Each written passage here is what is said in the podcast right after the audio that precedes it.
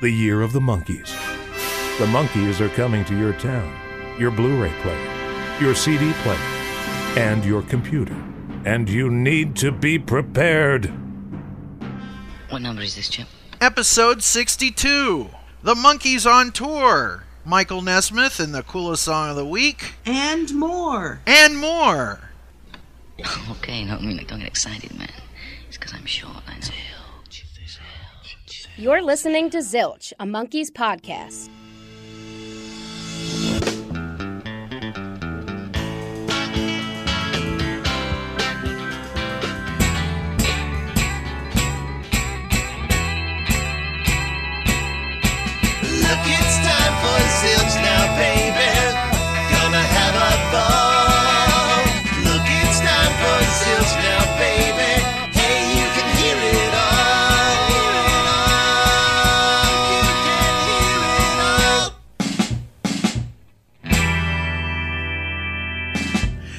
Welcome back to Zilch, your podcast full of Monkees.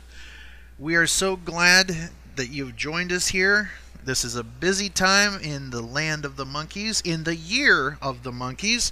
I'm joined by Sarah Clark. Hello, everybody, and to my charming and delightful in physical space for the first time is our right co host, Melanie Mitchell. Hello, I'm speaking to you from a real microphone this time. My, you sound great. So, I sound totally different. yeah, I'll be much more erudite and erudite. sophisticated Well, today. there you go. That's fantastic. It's always good to be both of those things. If you don't know what they are, look them up in the dictionary with me. The Monkees are on tour again. After a break, the guys are storming the country, and, and as we record this, the Monkees are, are on the road, and they'll take another little break and get right back at it again. So, this is going to be a fun summer. See the Monkees while you can. Absolutely. Fun abounds. We've had some cool Zilch Nation meetups. And Melanie, I think you were at two of them recently. Would you like to talk about them? Uh, yes, I managed to make it to the shows in Dallas, Texas, and in Tulsa, Oklahoma. Um, they've got one more show in uh, Mayetta, Kansas, which by the time people listen to this will have been gone by. By the way, uh, didn't that sound like a Michael Nesmith song? May have been gone by? No, well, yeah, that too. But you said something about, and I was in Dallas, then I went to Oklahoma. It just sounded like a Michael Nesmith lyric. And by the time I get to Mayetta, if I ever return to Richardson again, I'll be able to fly home. ah, But yes, I have been exploring uh, states I've never been to. Be- Actually, been to Texas a couple times before, but this time I got a rental car and went exploring. I've had a wonderful time, and, and my friend uh, Janet and my friend Sarah have been wonderful hosts uh, at both stops of my trip. And I got two Monkees concerts in two days. that is so awesome. So many people are jealous, and I myself am deeply jealous. Uh, so tell us about Dallas. Tell us about the fan meetup. Tell us about the show. Just and, and who all you ran into down there. Well, Opalina did most of the work by making a beautiful sign, and then I believe it was Kathy, uh, correct me if I'm wrong, who had the buttons. Yes, and so we had the lovely Opalina Sales and the lovely Kathy Deviney Putnam that were part of our ground crew out there to kind of organize the thing. And organized it was. Um, people had no trouble finding us. Um, I had no trouble finding them, or maybe they found me. But uh, we all hung out in the lobby before the show, and some of them even hung out in the lobby after the show. We had a lot of fun chatting. And I was there with um, Kathy, Janet, Diana, and Cole, Arlene, Opalina, and Carlos, Carrie and Kim, Laura and her son, who's unfortunately I didn't get her son's name, uh, Kim, and uh, I think we missed Amanda, but she was there in spirit. And if I missed any names, I'm so sorry. I tried to keep track. But it was a great thing to see everybody there. There was a ton of pictures posted and a ton of video and a lot of smiling faces and a lot of cool zilch buttons. They, the buttons, buttons. Who had the buttons? They're Well, very was- popular. Yeah, it was Kathy Deviney Putnam had the buttons, and her and Opalina handed them out to everybody, and it was fantastic. And it was cool seeing all the smiling faces with all the smiling zilch buttons. That was very neat. And of course, you ran into fellow podcaster Carrie Gordon, who had me on his show, Metal Geeks, to do an episode about the Monkees, or the harder side of the Monkees, if you will, and talk about how metal fans love the Monkees. And it just it just goes to show you that no matter where you are, people from every background seems to love the Monkees. So it's fantastic. Yep. Yeah, I really had a lovely visit with Carrie and um, Kim. And uh, he brought his copy of Monkee Magic, which it was nice to see my baby again. I, I uh, cited for him. That's very cool. A lot of people are recognizing you and Sarah. You have your uh, your pink party cowboy hat, and Sarah, you have your pink glittering fedora. Correct? Yes, yes, I uh, got my found my because I had gotten a silver fedora to wear in 2015 at the Nashville concert, and then I uh, actually passed that on to a friend, so I needed a new fedora. And of course, when the new album came out, Pink Party Hats, I immediately went and Googled pink sparkly fedora, and I found basically the same hat in pink. I bought it. It was fabulous. I unfortunately didn't was not able to go to the Dallas show. Went to Tulsa. We had a lovely pre-show gathering at the at the Hard Rock at uh, one of the restaurants there. Jen Corley came up to uh, join us, and also we had Tamara Walker and her husband Justin, Jamie, Jenny, and Scott, Katie and Mike, Peggy and RJ. Ryan and Charlie. I think we just kind of met those folks in uh, throughout, uh, in the course of the show because that's one of the strange things that's starting to happen. I don't know if it's that I just posted a photo of myself in the hat, but this was like the first concert where like a lot of people started approaching me and Melanie and saying, "Wow, you're the Zilch people, aren't you?" And and we were handing out buttons, having conversations, and people are talking about, "Wow, I love your show, and I'm such a fan." And I'm just standing there going, "This is my life now. I I somehow." Hit the stage of my life where I have fans. It's very strange, but it's also very gratifying. And everybody who I met in Tulsa, whether or not I said your name or not, you're all awesome people, and thank you so much. And thank you so much for uh, for listening to Zilch. And if you're any of the people who are new to the show that we handed buttons to and talked to, welcome to Zilch. You know, uh, you're now part of Zilch Nation. We're glad to have you. And here's a clip of Don Ray Walmore and Dugan Collinsmore at the show in Tulsa. Check them out. They had their zilch buttons. Hi, everybody. Look, we got buttons with it. We're at the Monkee. We're at the Monkee Show, and it's going to be fun, and we're going to be very loud, and we know all the words to all the songs. That's right. So we'll let you know how it went. Bye. Bye.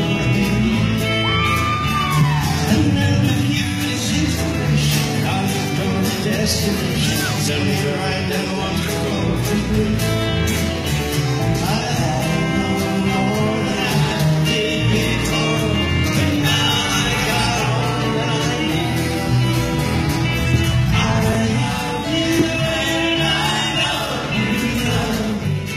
then there was a Zilch meetup at the Mayetta Monkees concert in Kansas.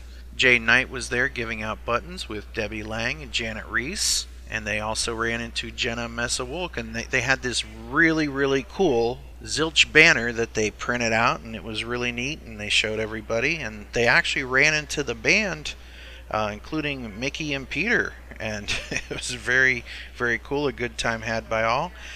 Believe it or not, Jane Knight went to breakfast the next day with her family and ran into Peter Tork. So hopefully we'll have that story on another episode of Zilch. I want to say about the, the Dallas gathering that several times people would thank me for Zilch and what a wonderful show it is. And I was always very quick to say that, Ken, you're the one who does all the heavy lifting, and all I do is put on the headset when you tell me to. Yeah. Well, you're underrating yourself. And, you know, this is all possible because we are all making it possible. And that includes everybody that tells somebody or shares it on Facebook or on Twitter. We are a community now, and you know we're all welcoming. Uh, this is the band that had the Rainbow Room, and we love everybody. So we are glad that you are out there, and we're glad to be part of this thing with you. I, I honestly never thought when we started this that we would be embraced by Monkee fans like we have. But it, it's it's just a very warm feeling and a very good feeling, and and I I hope that we can always say that it's been a, that we've been a positive force within the Monkees community, and we hope to continue along those lines. So Mm-hmm. fantastic. Or as Micky says at the beginning of the concerts, you you got any Monkees fans out there? And people scream and laugh and yell, and then he says, "Well, we're gonna fix that."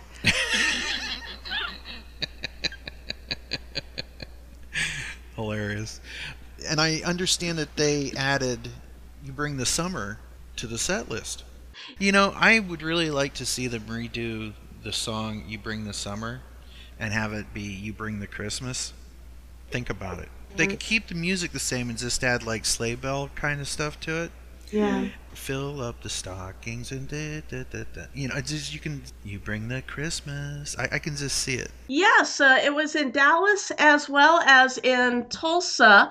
He, uh, I think they're still working on the syncing of the song with the video, but by the time they were to Tulsa, it was actually pretty close. And uh, it's really neat to be able to look at the screen and look at the video that we've all kind of been watching and sharing our opinions about and telling all of, you know, social media about, and then looking down and seeing the real Micky and Peter singing it. I mean, it's it's kind of a trippy experience for us. Uh, Lord knows how they feel about it, but it, it really it, it really does it really does work, and they've done a good job with uh, with that song. So And of course, if you've been living under a rock and you don't know what we're talking about, there was this incredibly cool video made by Michael Nesmith's son, Jonathan Nesmith, and Susan Holloway.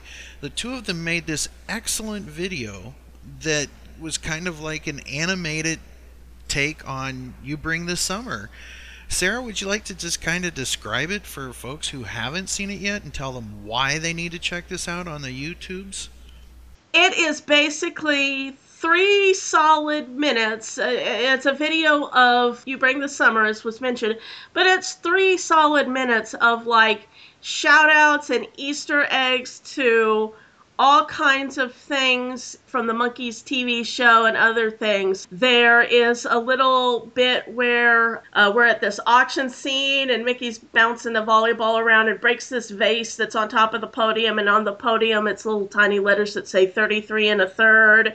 Um, there's oh gosh, uh, pretty much every scene looks is almost like a shot for shot reframing of something from the TV show. They have this really cool moment to, uh, in the middle of the song where the guys are standing in various poses, and it's like this one seamless morph that takes them through all the album covers from the first album all the way through Birds, the Bees, and the Monkees, and then it even sort of morphs into imagery from Head from there. It's like this sort of visual catalog from the very beginning where they the, the you know the pilot Monkees all the way through head kind of through all of their early video history. And it's just it's really cool. It's a little it, it- the video style is a little bit funky but i like it. I, I think it's really nifty. It also has a closing credits sequence where they show the four faces arranged just the way they are in the closing credits from the TV show, and those four faces are singing and during the outro of the song. and and the mic does the baby Baby. oh yeah that gets me every time you know it, it, it's such a cool video because it, it shows you how much they went through you know first off the, the, the point of the song is there's rain and sleet and all this stuff but the summer still manages to come out whenever you know things get dire the, you bring the summer. And it's it's it's just so cool how they do it. But it's neat to see the changes and no no pun there uh, that, that that happen in such a small time. Like you said the album covers from the first Monkees album to birds the bees and the Monkees and how much things have changed in that short amount of time how they went through uh, the different haircuts and things like that and the different clothing styles and it's just amazing to think that we look back on those times as like this epic thing and it was really only a couple years Mhm. it's just amazing Yeah, they also do um, four, I think it's four um, concert Yes. sequences And the first one, they're wearing the eight button shirts, and the second one, they're wearing the gray suits. And in the third one, they're dressed for the Rainbow Room, and in the fourth one, they're uh, got the white costumes for head. From Circle Sky. Yeah. It's just incredible, and we'd like to thank Jonathan Nesmith and Susan Holloway for that. And we hopefully will have Jonathan and perhaps Susan on the show at some point. So we'd love to Cool. talk talk to them about all things, what they're doing and what they do, because we like to take a look at, at what the children of the Monkees, the, the the next generation, if you will, and see what they're up to. Speaking of next generation Monkees, as we record this, I'd like to give a shout out to Dino from the New Monkees, who's celebrating a birthday today. So happy birthday, Dino! Happy birthday, Dino. Happy birthday.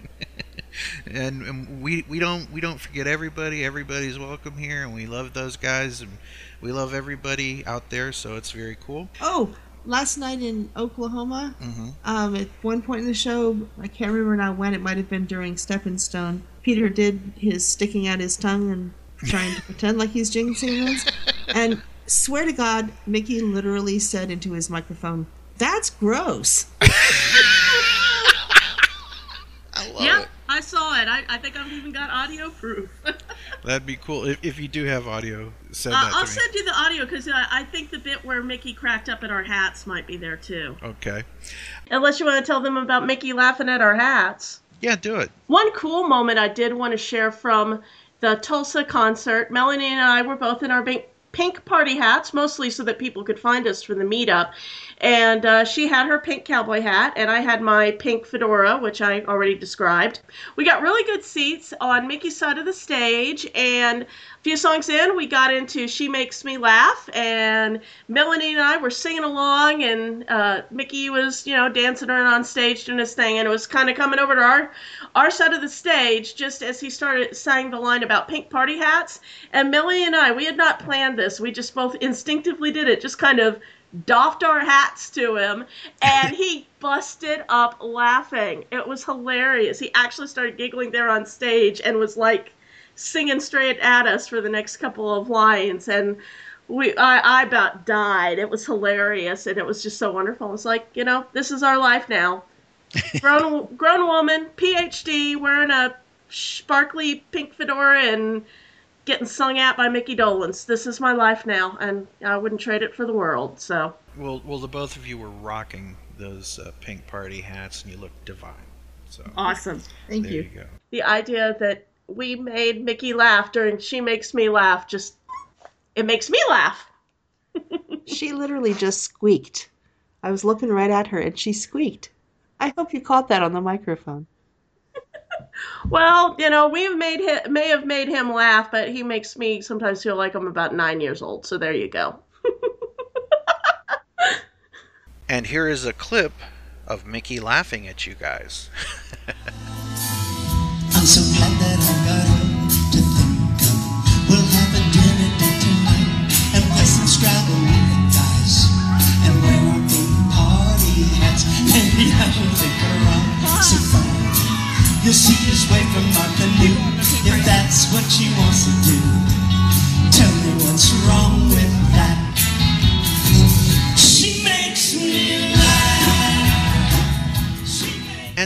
interesting things are going on uh, in the world of the Monkees and some good times. Barnes and Nobles, we're getting re- reports from a lot of people going into Barn and Barnes and Noble stores to pick up either the CD Good Times or the new Goldmine magazine, which has the Monkees on the cover. And I'd like to thank Jane Knight for sending me a copy of that. So thank you, Jane. A lot of people are reporting that they're hearing the Monkees Good Times album over the speakers at the Barnes and Noble stores. So that's pretty cool, isn't it, Sarah? That is highly cool. I'm gonna have to go to over to Barnes and Noble sometime the next few days and see if I can catch it on the speakers. Yeah, I definitely want to get a copy of that Goldmine magazine. Yeah, it's very cool. And once again, thank you, Jane Knight, for sending that. And, you know, speaking of hearing the Monkees in interesting places, the Barenaked Ladies, not to be confused with actual Bare Naked Ladies, but the band, the Barenaked Ladies, have taken a liking to the Monkees album Good Times, and they've been playing the album Good Times in between their opening band slot and while they're setting up the stage for the Barenaked Ladies. So you get to hear the album played in between sets. So that's very cool. A lot of people are reporting that as well. So that's awesome. I love the Barenaked Ladies. Oh yeah, me too. Ken, I'd like to add two things to what you just said. Mhm. First of all, uh, before the show in Tulsa last night, we heard "Love to Love" over the wow. speakers in the auditorium, but it wasn't Davy, it was Neil Diamond. Oh wow, that's a That was interesting. It took us a while to figure out what was different about it. You Uh, gotta have love to love. I mean, it was it was hard to hear because there was so much ambient noise. We, we Yeah. knew it was that song, but there was something different about it, and I finally said, "Oh my God, that's Neil Diamond." Uh, secondly, is that that all bare naked ladies love good times. That's true. That is very Not just true. the band. Not just the band, but all bare naked ladies. That's true. That's true. You know, the first time I ran into the Barenaked Ladies, the band, uh, I was I was in Canada with someone I was dating at the time, and Hmm.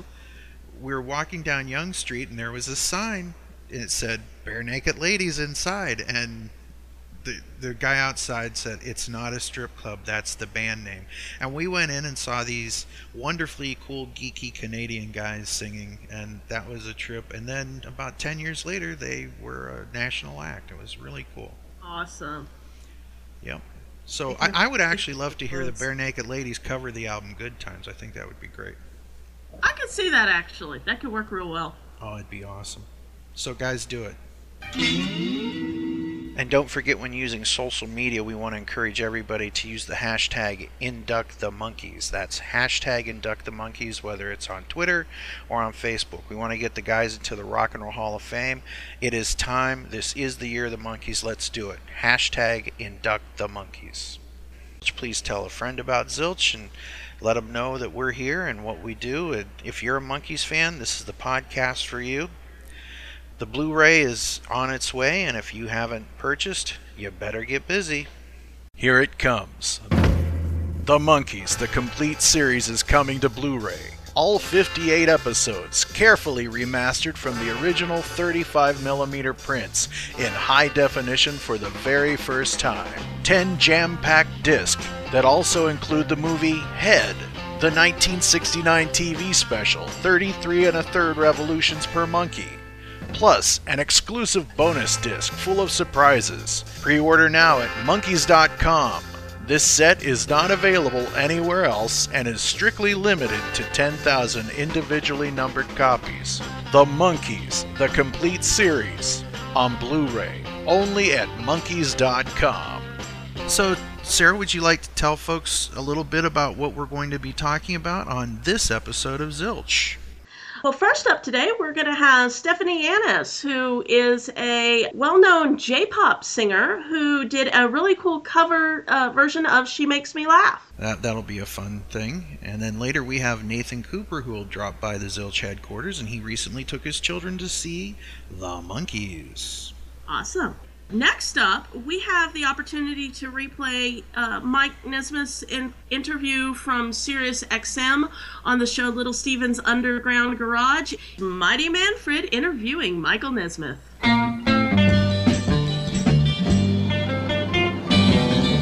Up next on the Zilch hotline we have Stephanie Yanez. Welcome to Zilch, Stephanie. Oh, hello. Thank you for having me. Oh, it's it's always good to have talented people on the show, and you are very talented. First, I'd like to find out, you know, before we let folks know why you're here, let's let's find a little bit out about your Monkee story. How did you find the Monkees? How did you get into them? What do the Monkees mean to you? When I was a little girl, about four years old, I was watching Nick at Nite and MTV in the 80s, and I started watching the Monkees. My mother was a fan of the Monkees when she was younger, and she thought it was really funny that I started liking the Monkees in the 80s. My favorite Monkee was and still is Davy Jones. I still have a diary entry where I wrote when I was four years old that I was going to marry Davy Jones when I grew up. There's a, there's a lot of folks that have those uh, same kind of diaries out there. That's right, there is. so I just really, um, I really enjoyed the Monkees, and even as a little girl, when I was like four years old, and my mother would say that if I was like feeling sick or just not feeling well, she would just turn on the Monkees and um, my face, you know, would just light up and I would start smiling and feeling better just because they were so goofy and they would just make me so happy. Well, it's Mhm. always it's always excellent to to love the Monkees and share your love of Monkees, and you did that recently by sending a clip of you performing the song a cappella, and you kind of did background voices yourself, so you were like a, a one person a cappella group in a sense, right? mm-hmm. Yeah. And, and and that was the first cover that I had ever heard or seen. It you were like the next day, right after. you were probably the first cover I saw of "She Makes Me Laugh." I mean, it was like the song came out, and like the next day, you had it all done, and pretty much up on YouTube. And I said, "Well, I'd love to have you come on the show." And uh, like a week later, you had a full song done, and you did it with a gentleman named Ryan Spring, correct? mm-hmm. one of your partners in crime. And before we play the tune, we'd like people to know a little bit about what you do. You're a singer songwriter at American J Pop, and you also model in what would you say the I model uh, Japanese fashion, but I also model for Hot Topic yeah over here. Yeah, for like Her Universe. It's like a clothing brand that, um, you know, releases uh, clothes inspired by like Star Wars Mhm. and Star Trek. Yeah. Very cool stuff. So you're you're kind of like a walking cosplayer. Yeah, basically. and I, I understand you have some music that's doing pretty well elsewhere in the world. Mm-hmm. Yes, I'm an uh, American J-pop singer and anime singer. So I've been singing in Japanese since uh, 2004. I made my professional debut over at the really big anime convention called Anime Expo. Um, that's in California, and I've just been um, singing in Japanese, but also English, and I have a, a whole bunch of original music on iTunes and Amazon, and um, I'm currently working with a Japanese label, and So you are Yeah. literally big in Japan. I wouldn't call myself big, but I do I do have a fan base. Yeah. Well, there there. you go. There you go. And Well- all over, so it's really cool. Just anime is just international, so. Well, that's Mhm. fantastic. Well, let's check out your take on She Makes Me Laugh. I apparently make you giggle, so.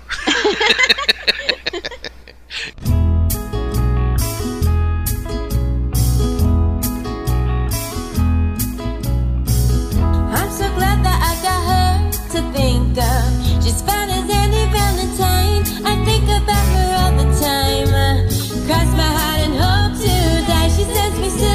messages and pictures, directing traffic in the mall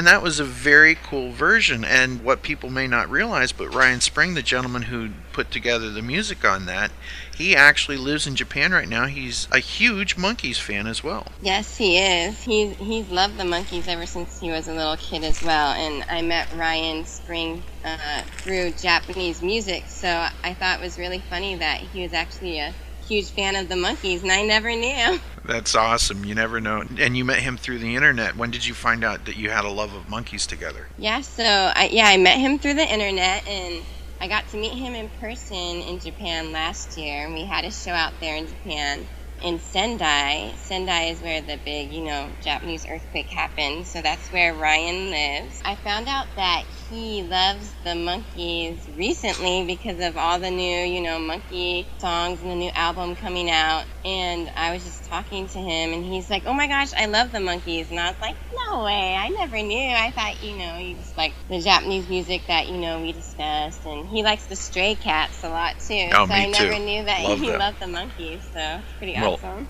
it's all great music and it's it's pretty neat to find out that a friend you already have some other things in common with is a huge Monkees fan so we say hello to ryan spring i'd like you to do me a favor you you actually speak japanese correct I do. I understand it more than speak it. Oh, okay. well, can you say something like uh, hello to all our Japanese friends? Okay. Konnichiwa, Stephanie des.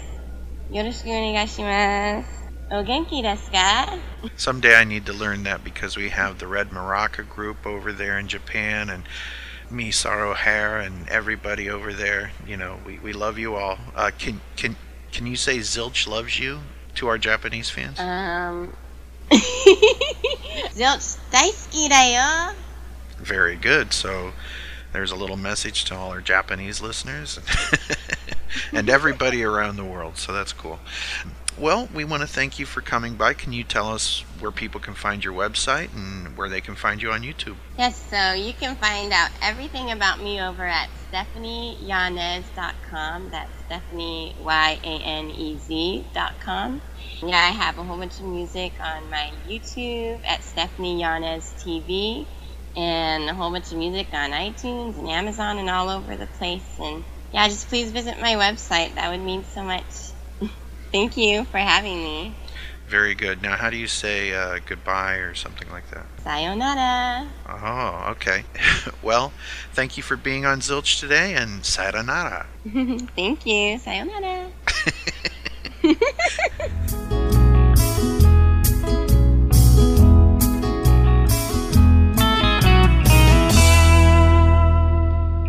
Hi, this is Stephanie Yanez. I love the Monkees, and you are currently listening to Zilch, a Monkees podcast. So, coming up next, we have Nathan Cooper telling the story of taking his children to see the Monkees. And we welcome to the Zilch podcast, friend of the show, Nathan Cooper. Hello, Nathan. Welcome to Zilch. Hi, Ken. Thanks a lot uh, for having me on. How are you? I'm doing very well. Now, we are back in tour season. The Monkees took a bit of a break and now they're back at it again, storming back and forth across America, turning everyone on with the cool Monkee music. And you recently got to see the guys. Yes, I was able to actually see the Monkees in Indianapolis on June 12th. I saw them at the Murat Theater, and I was able to take three of my kids with me, and uh, had a really great time. I'm kind of jealous though because, uh, as I understand it through Facebook, they're going to be in Dallas tonight, and uh, there are people there who are going, going to be passing out zilch buttons, and so uh, I'd really like to get one of those, but I won't be in Dallas, so. Yeah, it's very cool. Uh, Monkee fans from all over the, the world are meeting at these shows, and it's it's very cool. And if you're fortunate enough to have somebody organize a a, a, a zilch get together, it's pretty cool. So, Yeah. tell us about your show and how many times have you seen the Monkees before? Well, I have now seen the Monkees three times.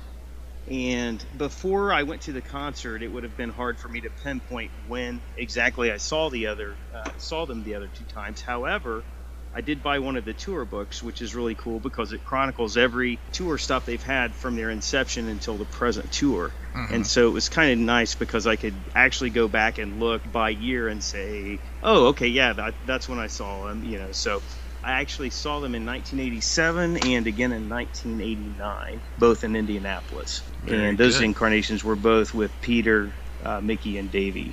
So third time around, I get to take my, like I said, my three younger children with me, and uh, so it was a fantastic time. Andrew Sandoval has done an excellent job putting that tour book together. Yes, it's fantastic. I don't have his book that's I understanding out of print, and hopefully he will revise that and update that and re-release that.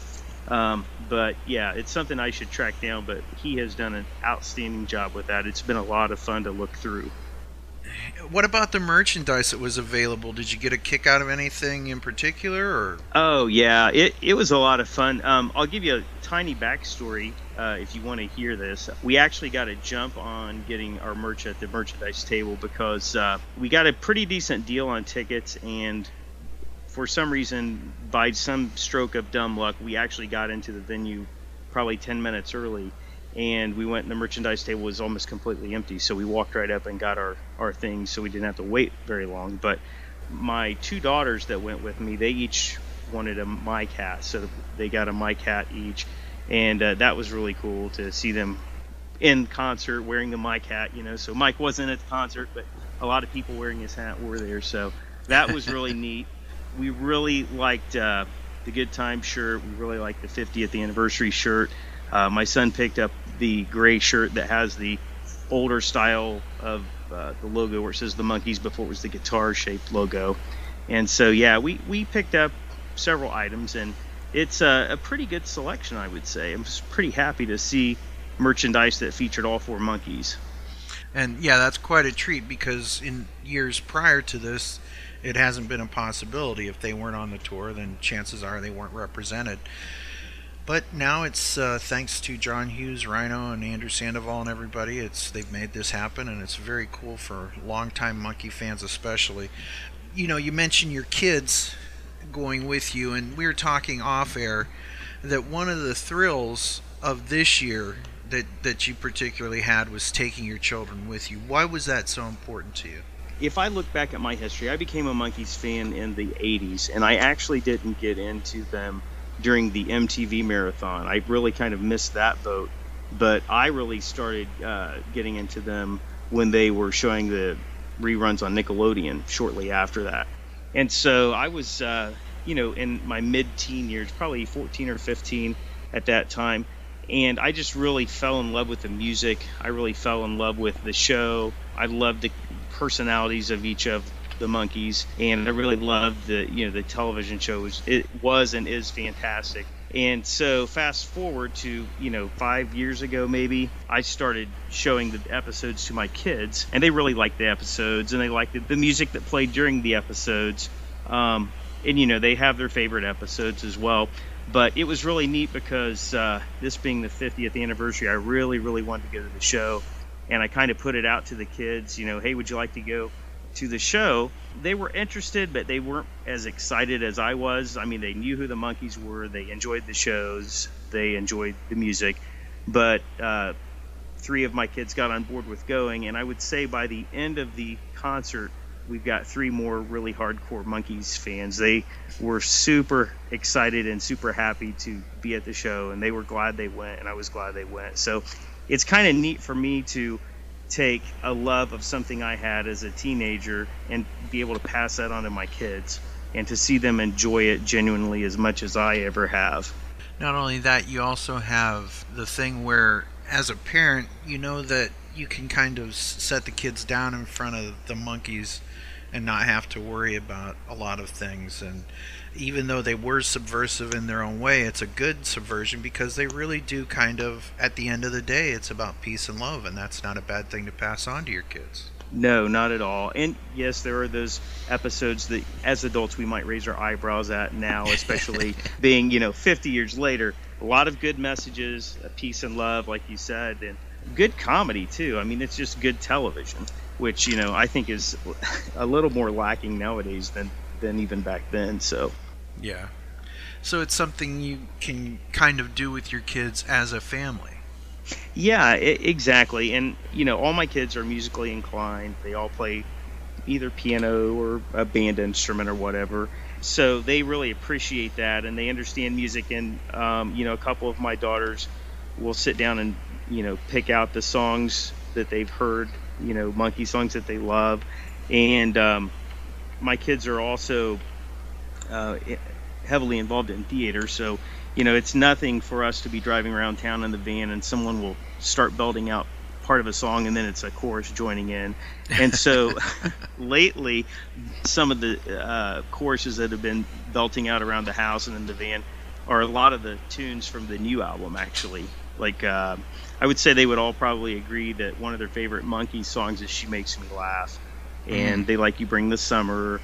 And uh, as well as some of the classics like pleasant valley sunday and i'm a believer things like that. So it's kind of neat to me because actually before i uh, got on the phone with you i asked them i said well if ken asks me what are your favorite songs what would you say?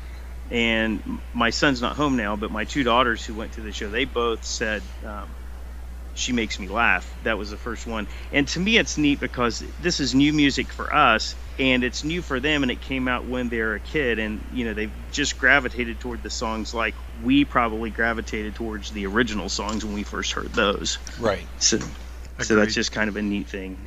You know the music's timeless and to me the uh, good times album is kind of indicative of you know their early career because the i think the music will stand up to be as timeless as their original songs have I think you might be onto something there. Now, now let's talk a little bit about the touring band, the backup band of the Monkees, because I'll tell you, the band is just smoking. I mean, you don't get a bad performance from any of those guys.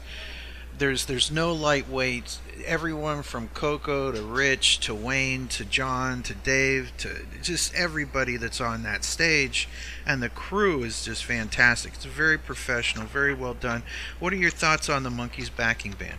Oh, well, Ken, let me tell you, I have heard some of the interviews you've done in past episodes with some band members, um, and I will let me say this uh, for anyone who has not seen them on this tour yet, and there are shows coming your way by the time you hear this.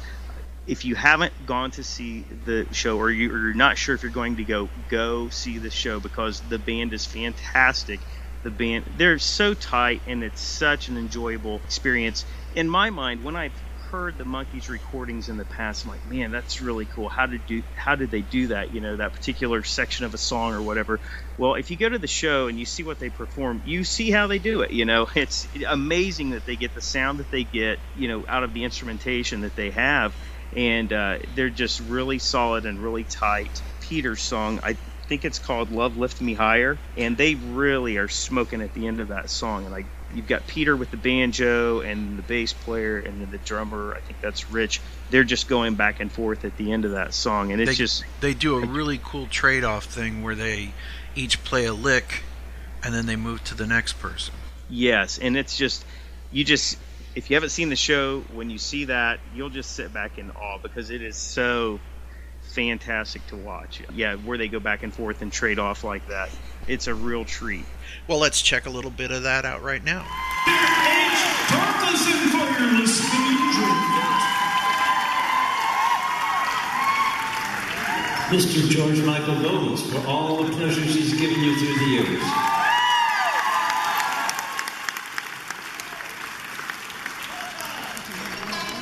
I uh, started fooling around with this tune and discovered that I had imported Motown to the hills of Appalachia, the Blue Ridge Mountains. Um, strange jumps, uh, strange putting things together.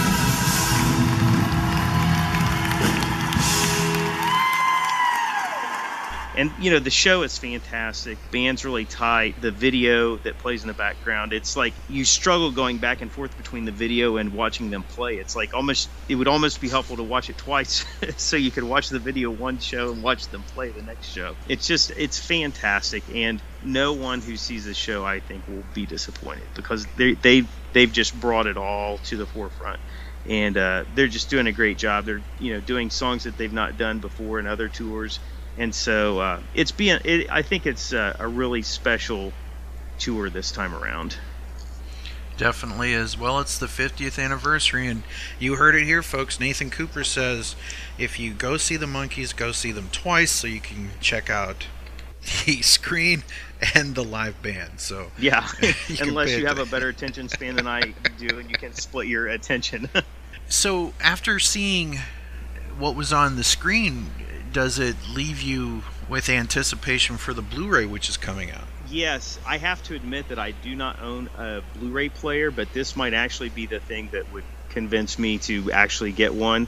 And I know I've heard that sentiment echoed on the Facebook page as well. Yeah, it looks fantastic on screen. The visuals are great, and yeah, I know a lot of people are looking forward to that uh, Blu-ray release. And with all the extras on it, I mean, it's a bargain. Obviously, I would love to get my hands on the, on that as well.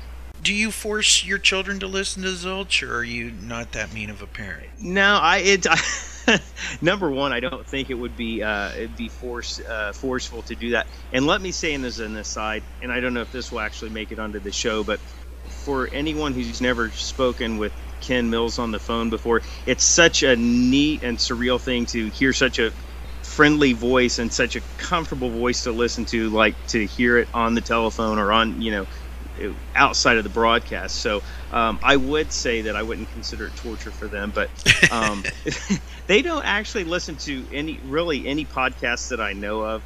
They've asked me about you know well what is this you're doing and I uh, with this podcast thing, and so I've tried to explain it to them, but. Um, I'm sure they'll probably at least listen to this episode, and hopefully, I'll get them turned on. I know I uh, discovered the podcast probably episode seven or eight, and when I discovered it, I obviously had to go back to the very beginning and binge listen to all of it. So, you know, maybe they'll be turned on to that as well. Okay, what are their names? Okay, um, my daughter Eleanor is she just turned 13, Mhm. and uh, my son Henry will be 11 uh, this year, and my daughter Beatrice will be nine this year.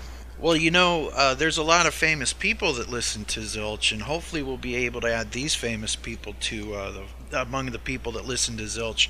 It's uh, the famous Eleanor Cooper, the famous Beatrice Cooper, and the famous Henry Cooper. So, hello, guys. Uh, your daddy uh, loves you, and we love you here at Zilch as well. So, there you go. Very cool. I'm sure they'll love hearing that. So. Dad, you're such a nerd. yeah. yeah, well, you know, I'd rather if being a Monkees fan would be a nerd, I'd rather be a nerd than not one. So Right, right. Uh, what else can you expect? You know, we're parents, we're old, and we're nerdy. And, you know, we always were. That's why we love the Monkees and everything else we do, and the Beatles and everything else. Yeah. What's that famous song in the '80s? It's hip to be square. So Yeah. yeah. it's hip to be a Monkees fan. And, you know, it is kind of hip to be a Monkees fan nowadays. It is, yeah. You know, there is such a wealth of material that the Monkees created in such a short time. When when you think about it now, a lot of bands take you know a couple years to produce an album, and you know they were back in an era where you know two or three albums in a year was the norm. What my hope is is that the people who are newly turned on to the Monkees will choose to delve into the treasure trove, what I consider the treasure trove of of all of their material from the 60s. I know, um, I mean, I, I have a few few little stories uh, as far as how I discovered the Monkees, um, and some of it was kind of by accident. Um, like I remember, I actually went to a. I started out like my my aunt had like the first three albums, I believe, and my cousin and I kind of got into the band together through those first three albums, and then uh, sometime later, I remember going to a flea market and I was looking through record albums, and this was the mid '80s, and I saw an album and like I looked closely and I'm like, wait a minute, that's the Monkees logo. What is that? and it turns out it was the Pisces album. And I Hmm. just happened to stumble across it, and I happened to notice the outline of the Monkees' guitar among all the hand-drawn flowers. So I picked it up, and you know, my eyes lit up. I'd never heard of this album, and so I picked that up. You know, and uh, as my you know fanaticism grew for the group, you know, I started seeking out all of the different albums, and you know as well as I do that back in the '80s, you know, you didn't have the internet, you didn't have uh, all that information at your fingertips, so it was almost kind of like a treasure hunt to to to find out what what was actually released.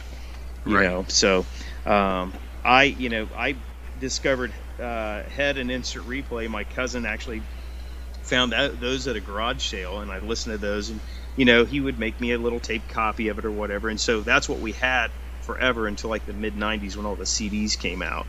Um, so yeah, it, it's it's kind of uh, my hope. Getting back to my point is it's my hope that a lot of these new fans or people who are newly getting into the group actually listen to and kind of seek out some of their older material because like I said there's just a wealth of, of material that they put out and it's by and large really quality material Agreed.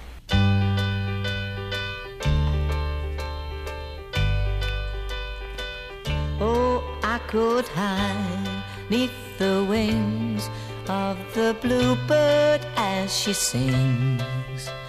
The six o'clock alarm would never ring,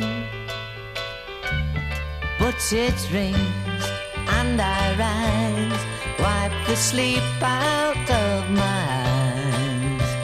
My shaven razor's cold and it stings.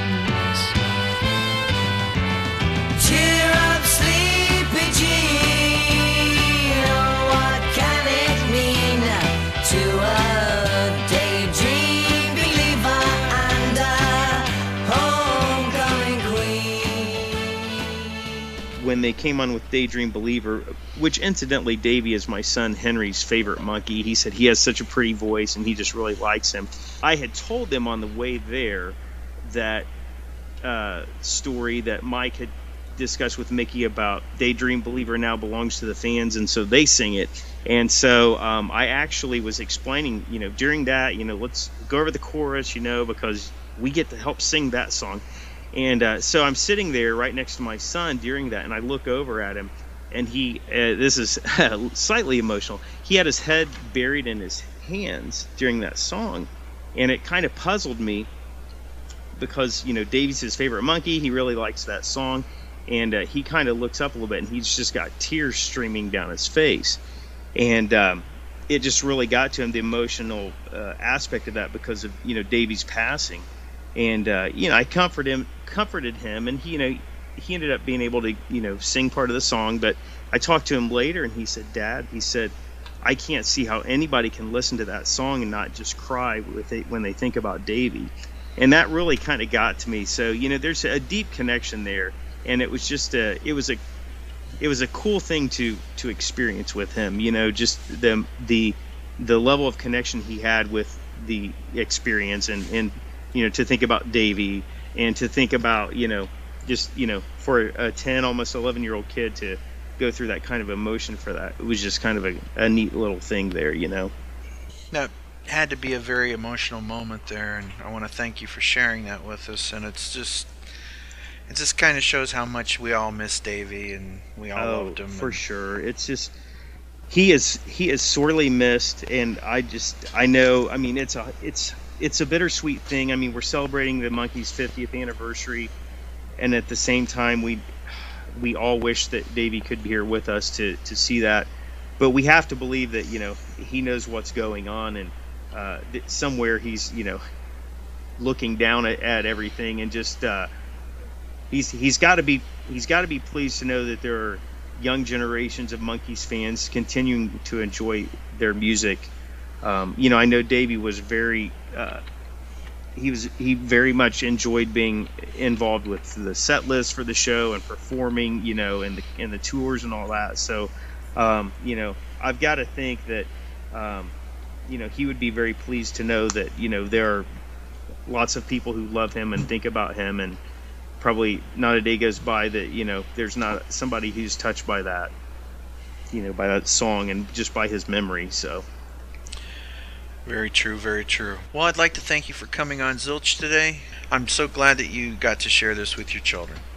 yeah, Ken, it was great, and I really appreciate the opportunity to talk to you and and to share the the whole experience with everybody. And you know, let me reiterate to everybody: if you haven't made plans to go see them, go see them. It'll it only comes around, you know, 50th anniversary will not come around again. So. Uh, you know, take advantage of the fact that they're touring so extensively. I mean, there's so many shows. You know, there's there's geographically speaking, there should not be any reason for people to uh, say they can't make it to a show.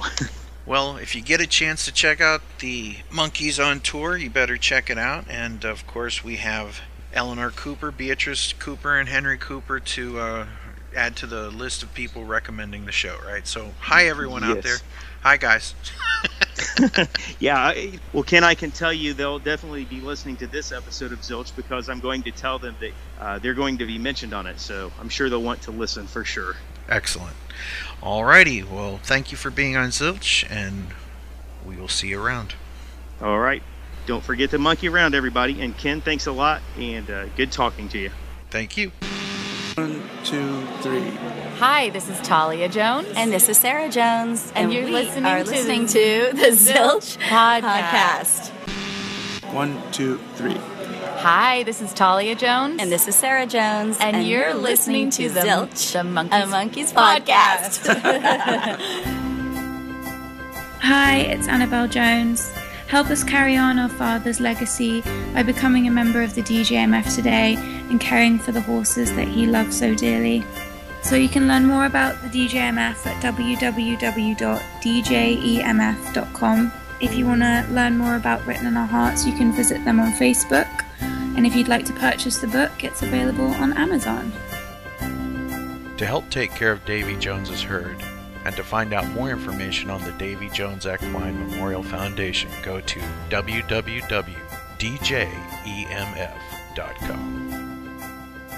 Here's Mighty Manfred interviewing Michael Nesmith.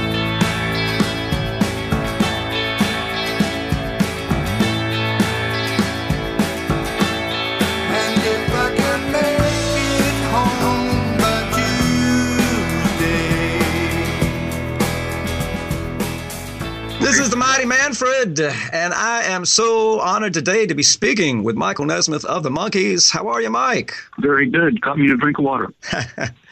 Before I knew that we were going to speak, I saw an article online and Salon.com where your bandmate Peter Tork puts the Monkees songbook as like the third best of the 60s behind the Beatles and the Rolling Stones. Do you agree with that? Well, I understand the spirit of it, uh, but you know what I don't, what I probably won't go along with is I don't rate things like that. I don't like to compare things one to the other. But I'm, you know, I'm happy to uh, stipulate to what they say. Well, my impression is that back in the 60s, you led the band's fight to get your own compositions recorded. So I've always wondered what, what is or was your feeling or relationship to those Brill Building songwriter hits? Well, of course, the Brill Building produced the early, the first two albums, um, all the good songs off of those albums. Great writers, Neil and Jeff Barry and Gerry and Carole, and well, you know the writers there. Right. But there was a, a, a collision between the East Coast and the West Coast uh, corporate heads, specifically with our producers and the uh, music producers back there. We weren't really a part of that. It's a it's a common myth that we struggled against some powerful overlords in order to gain the right to do our own music. We could play when we got into the show, not very well, certainly not as well as the people who made the records, the session guys that played on the records, like the Wrecking Crew and those guys.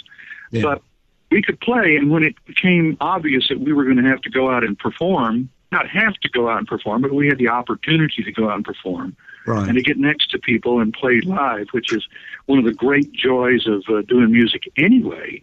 Uh, we uh, we knew okay, well, we're going to have to start really playing, and then as we started playing, we looked at each other and we said, well, we could make the next album. So we proposed that. We said, look, we'll we'll make the next album, and the producer said to us, oh, can you do that? Well, all right, let's do it. You know, it's a lot of work. You're going to have to work on it after you're shooting all day, and so it's are you prepared to step up to that? We said, yeah. And that just started a fire back in the East Coast that we didn't really anticipate. we didn't really know that it was going to be a problem.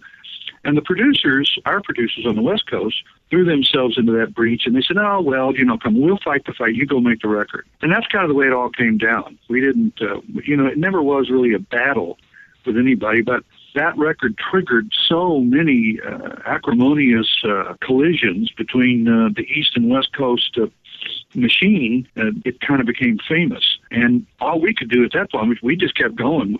Headquarters was the only album we actually ever made as a band. Right. The ones that followed after that were were Micky and Peter and David and I going into the studio on our own with our own session guys doing songs that we were choosing and so forth. But mostly because because the East Coast people ran away. So that's you know it it it, uh, it was a lot less uh, confrontational and a lot less uh, violent than it's made out on television. Well, yeah. Well, so this notion of you punching walls and uh, and Don Well, Kirshner. that was true. That, that was true. That was true. There's a couple of things. First of all, I did it for effect. You know, the guy he was with insulted me, and and I didn't have the the uh, you know calmness and presence of mind to be just you know not react to that, just be you know easygoing, and so I I took umbrage, and I slammed my fist against the wall. Very surprised to find out that there wasn't much of a wall there, and it collapsed on me. So, so it was all kind of it was like that. I mean, I was angry, but I was probably you know more angry than I should have been, and I could have not done it. No, there wasn't there wasn't much to it other than just you know the drama. But you know what's TV going to seize on if it doesn't seize on something like that? Right. Well, hey, the new album, Good Times, that is available. And on there, some Brill Building era uh, songwriters. And uh, you contribute a song, Peter contributes a song. Plus, there are kids on there, like that 48 year old producer Adam Schlesinger and uh, Rivers Cuomo and uh, Ben Gibbard. How did those kids, let's call them, get involved? And second, what was it like working with Adam as a producer? Well, it was great working with Adam. He's a pro. He's uh, you know he's he knows what he's doing. I think he did a great job on the record. The um, the kids, as you call them, uh, all um, came about because Adam and John Hughes and Andrew Sandoval, uh, all those guys over at Rhino, when they started talking about, you know, look, the monkees were willing to come and do another record. How do we do it? They sort of hatched an idea that we'll get really great songwriters like we did in the in like they did in the '60s Right. to come in. But there was a, a kind of uh fortunate connection between indie rock and the old, you know, power pop or whatever you want to call it from our era. Right. And these these new songwriters were saying, "Well, we write that stuff right now," and so we listened to some of it, and it was sensational. I mean, I really enjoyed it, and so Adam put it together, had some of the, the the backing tracks and stuff done, got some guide vocals on there, and then Peter and Micky and I came in. We put our parts on it, we sang on it, and uh, and played on it. Peter's the only one that I uh, among us who plays banjo. So when you hear the banjo on there, that's Peter. And I played the 12 string for a long time, so it made the 12 strings jangle in there. Although Mike Viola did most of the work on the 12 string, and it it started to just polish up in such a way that there was a lot to be proud of, and and really contemporary songs. Did you do you like the record? Yeah, I do. I was listening uh, to it uh, all day yesterday. Dennis had uh, forwarded it uh, to me, and um, I really love the the mixture of the uh, the old, older, you know, songwriters with with with the newer guys. Um, specific, first, of talking about the uh, the new album. This week's uh, coolest song in the world is "Birth of an Accidental Hipster." That one written by Noel Gallagher and Paul Weller. I want you to tell me uh, how you guys came to. Uh, how, how you you kind of explained how how maybe the song was delivered to you guys, but uh, what did you think of that particular song? Well, I think it's the coolest song in the world. I think it's so that's perfect. I agree with you. Adam had had asked them to write Noel and Paul, and so they had put together this uh, very spotty kind of. Um, I don't know how, you. If you've never heard a demo, I don't know how to classify it, but very demo-like uh, pieces of, of of of the song that you now hear. And Adam and uh, and one of the Rhino guys, John, came up to my house uh, and and and they were listening to my songs and they wanted to play me the songs that had been coming in the door. So they played me the Noel and Paul song. At that point, there was no title for it, and um, I said, you know, that's going to make a great song. I'm on for singing that. And so, yeah, let's do it. Let me know the minute that the, it all comes together. Then they went. Noel and Paul made the full demo, which included uh, their vocals. They sent it to me. I learned it. I learned the song and uh, and some of the you know how to do it. And Adam said, "Okay, well, uh, let me put Micky on, get his parts going, and then will you you can put your parts on." And I said, "Okay." By that time, Adam, we were out of the studio, and I said, "Well, I'm going to have to use my son's studio, Christian, his studio, and and then, uh, but Christian, who's a vocal arranger and and uh, uh, you know an excellent vocal arranger and, and a pro musician." I said, I want him to do some background vocals. He said, great. Uh, he can arrange some vocals. So I, I went in there. Christian arranged the background vocals. He said, sing this, sing this, sing this. So I sang all that, sang the lead of it, and we sent it over to Adam, and then Adam had Micky come in and put in his parts and sing his parts of the background vocal that Christian had arranged, and bang, there you had the record. So this new album coincides coincides with like the 50th anniversary of the band. How did uh, Davy Jones's uh, passing affect the project? Well, it didn't happen in the middle of the project, of course. It was in 2012, and um, and it was you know it was a blow to all of us. I mean, uh, one of the ways I like to describe it because I don't I'm asked this question a lot.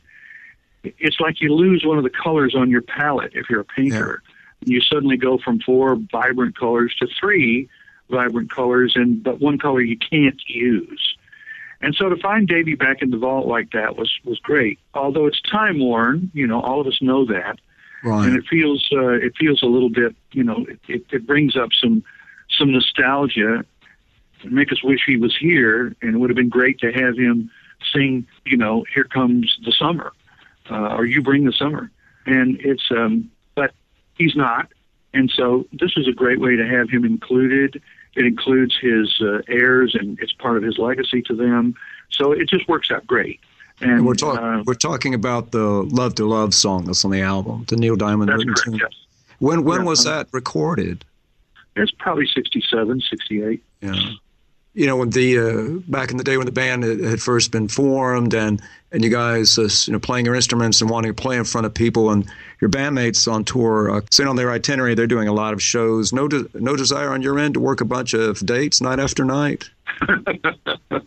So, you know, you you just you just hit the the button there though. It's, the bunch of shows night after night was a non-starter for me. I was Yeah. I, I was I was basically double booked by the time they started putting the show to the tour together, and I had made a commitment to my publisher to deliver a book uh, by the end of the summer.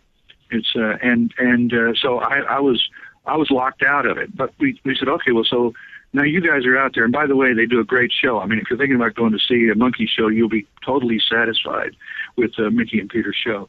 Uh, but uh, I said if you're if you're out there and I get a break, and we can put the schedule together, you know, I'll come and, and I'll play a show or two. And they said, you know, anytime you want, just say the word and we'll make it work. We said I would still have to find it a place for it to fit, but if we come up with one a date like that or two or three, we'll let everybody know. We're not going to, you know, run a lottery on it. It's not a surprise. It's like Nez might not come. So if you buy a monkees ticket, you're really, you know, I, there's no plans for me to be there at the moment. And when there are plans for me to be there, we'll let everybody know. We'll make sure to well promote it, the space and the time and where it's going to be and so forth, so everybody gets a chance to come. And I'd love to put together, you know, two or three or a half a dozen times when uh, I can go out and meet up with them, depending on what my uh, my schedule starts to look like. And we also are hoping that we can do a 50th concert festivals of some kind. It'd be great if we could get, for instance, the people who help make Good Times come all together. It'd be great to see Fountains of Wayne together again. Great to see Noel and Paul up there. So they're all invited to do something like that. But none of that is is in is planned right now. We don't have any of it right now. Micky and Peter are out. They got a long tour ahead of them. it's a great show. I'm not going to be on it, and uh, they're they're underway. They're they're off and playing right now. And Now you mentioned just uh, as you were describing this, you mentioned uh, a, a book that you had uh, to do finish up by the end of the summer. What is what's that about?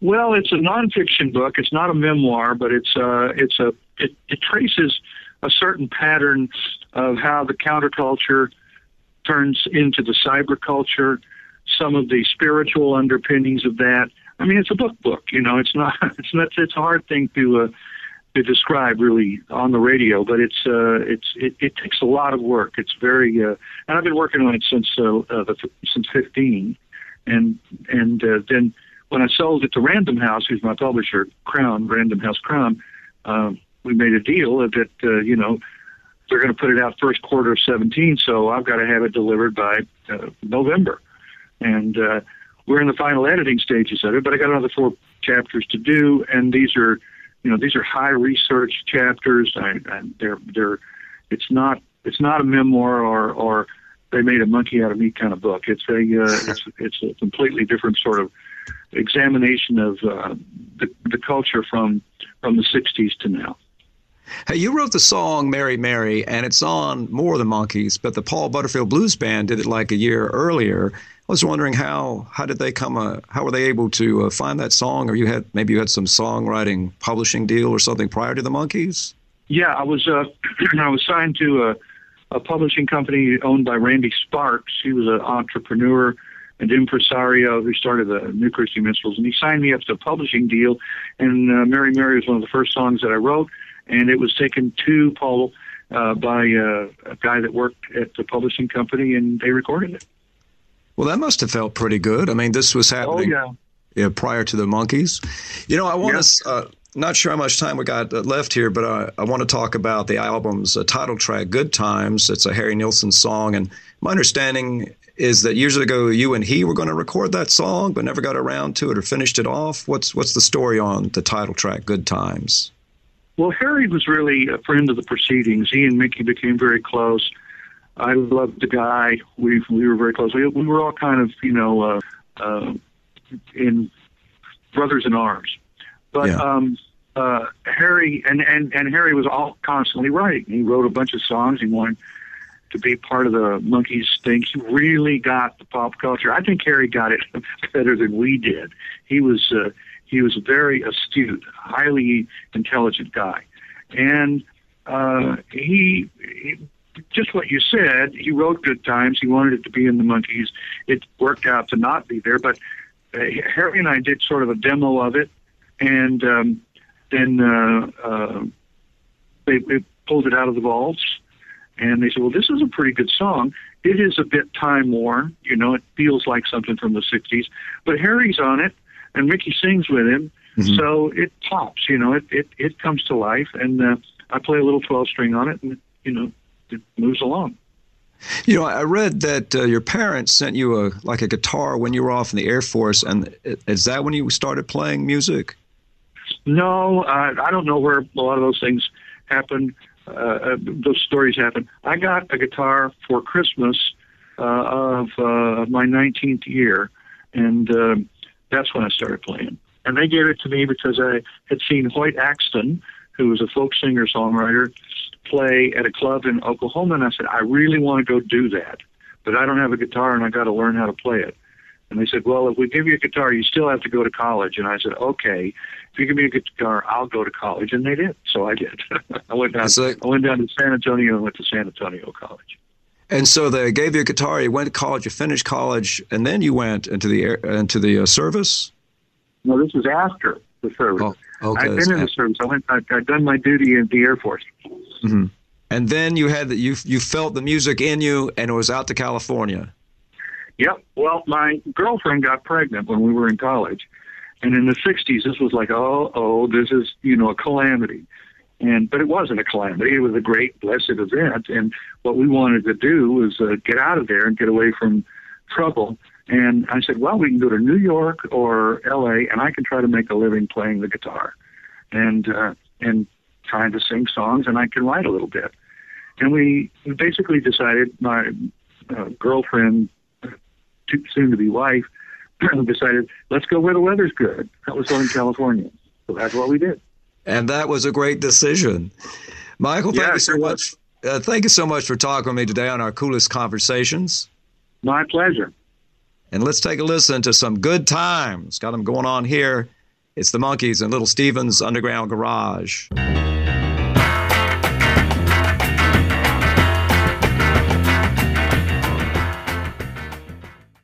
Alrighty. Hey. Zilch. We want to thank you for listening to this episode of Zilch. Please tell a friend about Zilch and let them know that we're here and what we do. And if you're a Monkees fan, this is the podcast for you. And don't forget when using social media, we want to encourage everybody to use the hashtag induct the monkees. That's hashtag induct the monkees, whether it's on Twitter or on Facebook. We want to get the guys into the Rock and Roll Hall of Fame. It is time. This is the year of the monkees. Let's do it. Hashtag induct the monkees. It's really cool to have you guys in the same studio. It really sounds neat.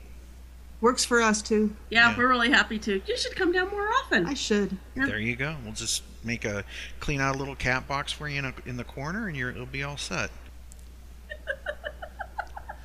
have have have pink party hat will travel. That pink party hat has seen better days. Ah, I may have to buy a new one for the next show. well there you go.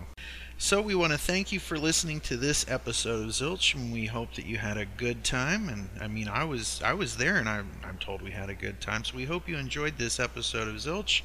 Melanie, is there anything you'd like to say in closing? I'd just like to say that I'm so excited to be part of this podcast every month. Very cool. Bye. Bye. Bye. And that's our show. Zilch is an online nonprofit Monkees audio fanzine made by fans for fans.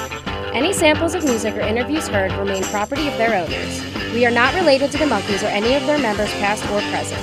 We are not affiliated with Rhino or Raybert.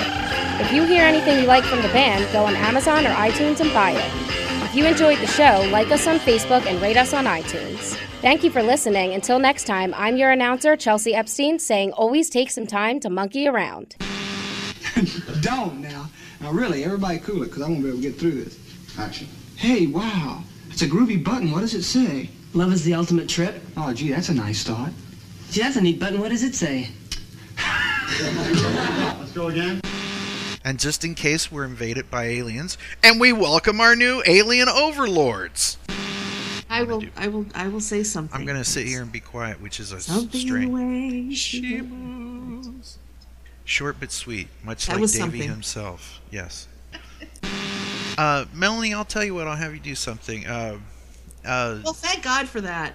I keep all the joke. Oh, I'm gonna do something. Okay. well, I'm sorry that took so long, but I just enjoyed talking to you. Oh, we like talking to you too. Nobody talks to me. I'm home alone all day.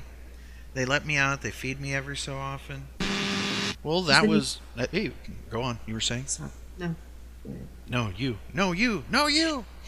After I you, I insist. Because I stepped on you like an idiot. No Uh, comment. Well, she did trip over her own tongue earlier, so she was lying flat on the floor while she uh, did that, Very good. which made it possible for you to step on her. Yeah. Right. on Sirius XM uh, with uh, on appear. Let me try that again. My turn to do that. You did that so well, though. Yeah, I just tripped over my tongue. It happens. Michael Nesmith being intro. I almost messed up. Okay. Ah, ah, ah. There we go. There's one for the bloopers.